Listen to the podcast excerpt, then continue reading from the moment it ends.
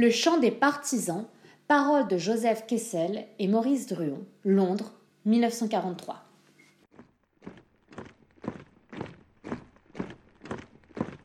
Ami, entends-tu le vol noir des corbeaux sur nos plaines?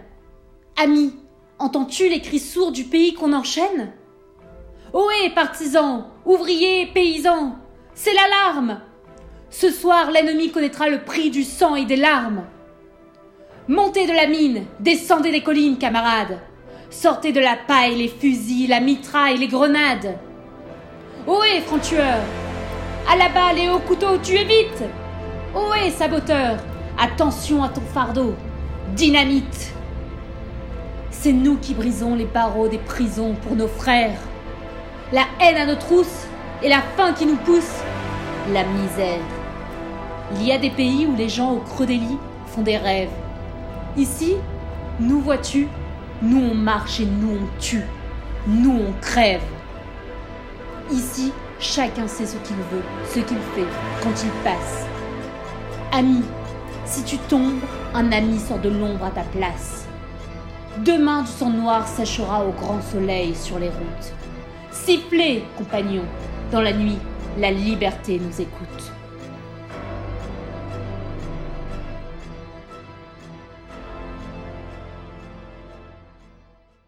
Bonjour à tous et bienvenue dans le podcast sur l'analyse du chant des partisans, donc de Kessel et de Druon, écrit en 1943 à Londres. Alors le chant des partisans, c'est un chant, donc c'est populaire, il est patriotique, en fait c'est un petit peu comme la marseillaise de la résistance française, notamment durant l'occupation de la France par les nazis. Donc bien évidemment pendant la Seconde Guerre mondiale. Le chant des partisans, ou sinon appelé chant de la libération, il est composé au moment même de l'unification de la résistance française intérieure par la très grande figure et célèbre qu'est euh, Jean Moulin. Donc, cet hymne, il a été commandé hein, par le réseau de Libération Sud et notamment son chef Emmanuel Dastier de la Vigerie.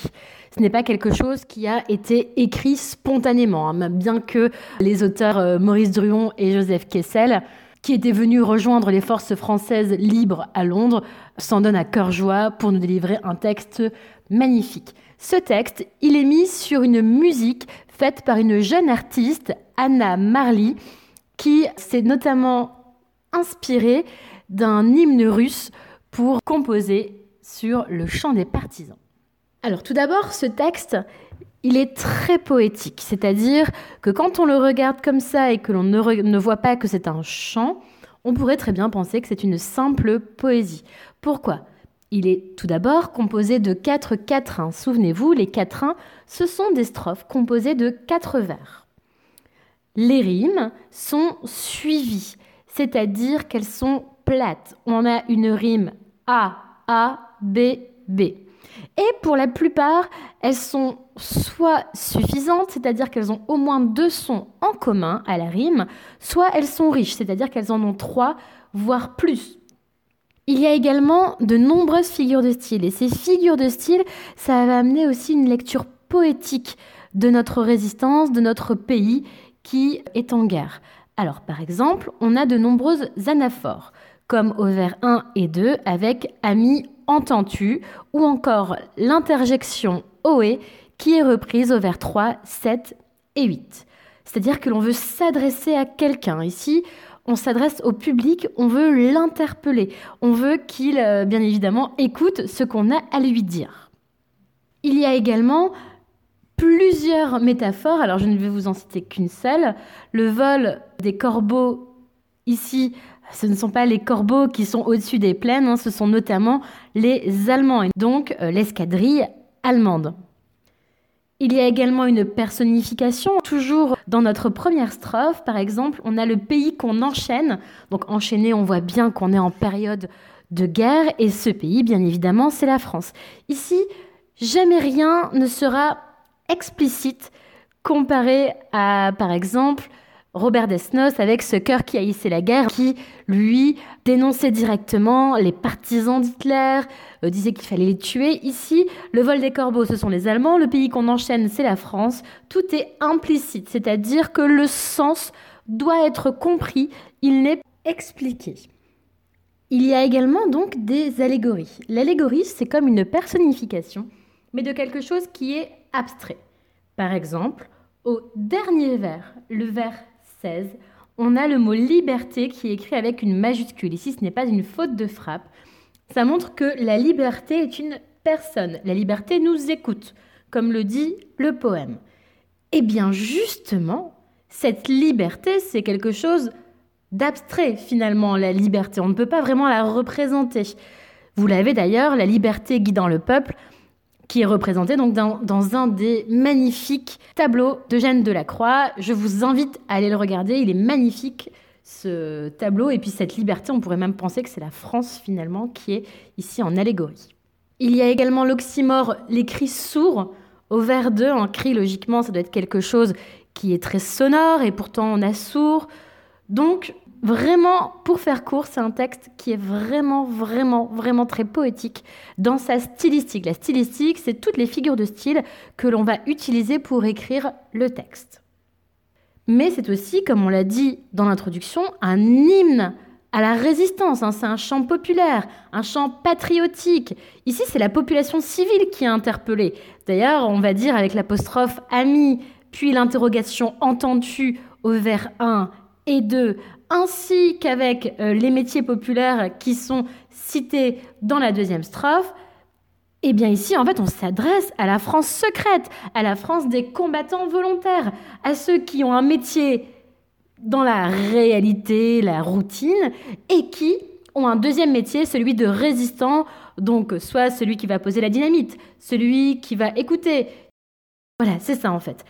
les Français, les résistants, ont deux identités, une identité au sein de la résistance et une identité dans leur société actuelle. D'ailleurs, pourquoi actualité? Eh bien justement, ici, le texte est totalement écrit au présent de l'indicatif qui montre son ancrage dans la réalité ou aussi à l'impératif présent. Ici, c'est plus une injonction, c'est un ordre hein, presque sanglant, on peut le dire, montez, sortez, tuer. On ne peut pas être plus clair. Cette violence, cette résistance par le sang qui va couler, on l'a notamment grâce au champ lexical, l'isotopie de la violence, avec sang, larmes, tue, sang noir, ennemi même, on pourrait dire. Mais c'est aussi un texte intemporel. Comme je vous l'ai dit dans la première partie, c'est implicite. On ne cite pas les Allemands, on dit juste corbeau au vers 2 et ennemi au vers 4. Ça s'adresse également à un public meurtri d'un pays en guerre. Rien ne dit ici que c'est la France si on ne contextualise pas notre texte.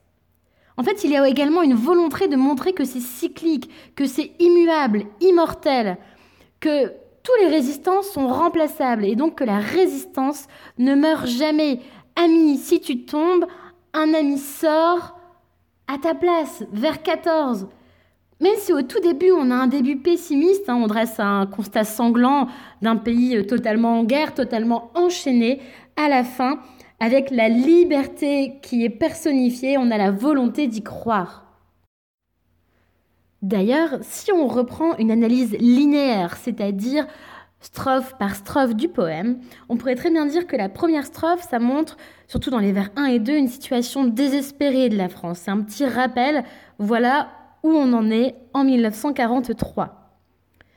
Pour la deuxième strophe, ici, avec l'anaphore, hein, euh, Oé et tout ça, il y a une incitation à la lutte, à l'armée, avec les fusils, la mitraille, les grenailles, la balle, le couteau, la dynamite. Hein. Il y a vraiment un champ lexical de l'armement ici. La strophe numéro 3, ça pourrait être que cette lutte, que cette violence, finalement, elle est justifiée. Justifiée par quoi? Par la haine, la misère, la faim. Ici, ce sont également des personnifications. On pousse les Français, donc le nous, hein, le on, à rentrer en résistance. La nation, elle est appelée à voir au-delà de son propre malheur. Pourquoi?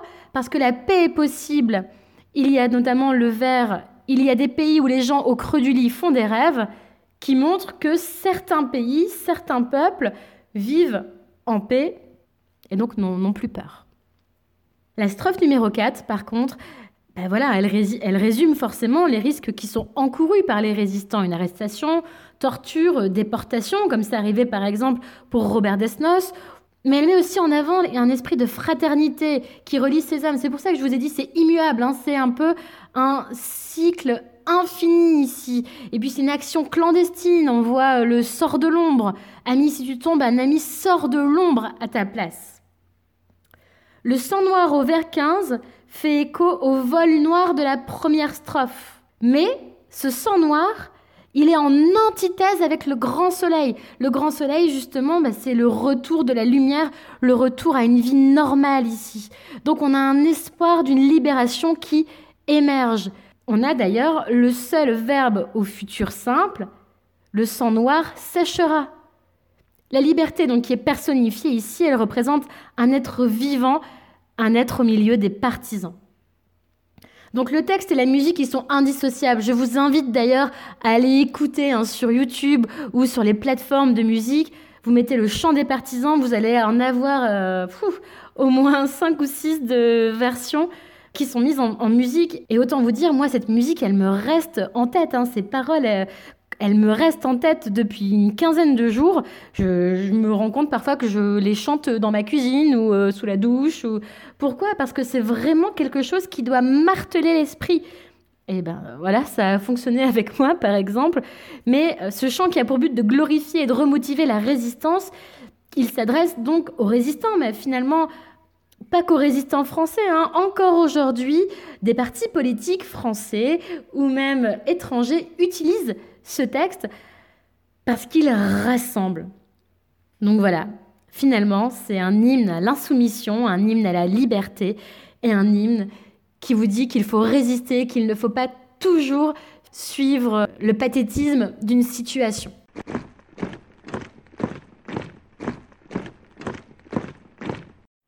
Voilà, c'est terminé pour l'analyse du poème. J'espère que ça a été assez clair pour vous, mes chers élèves.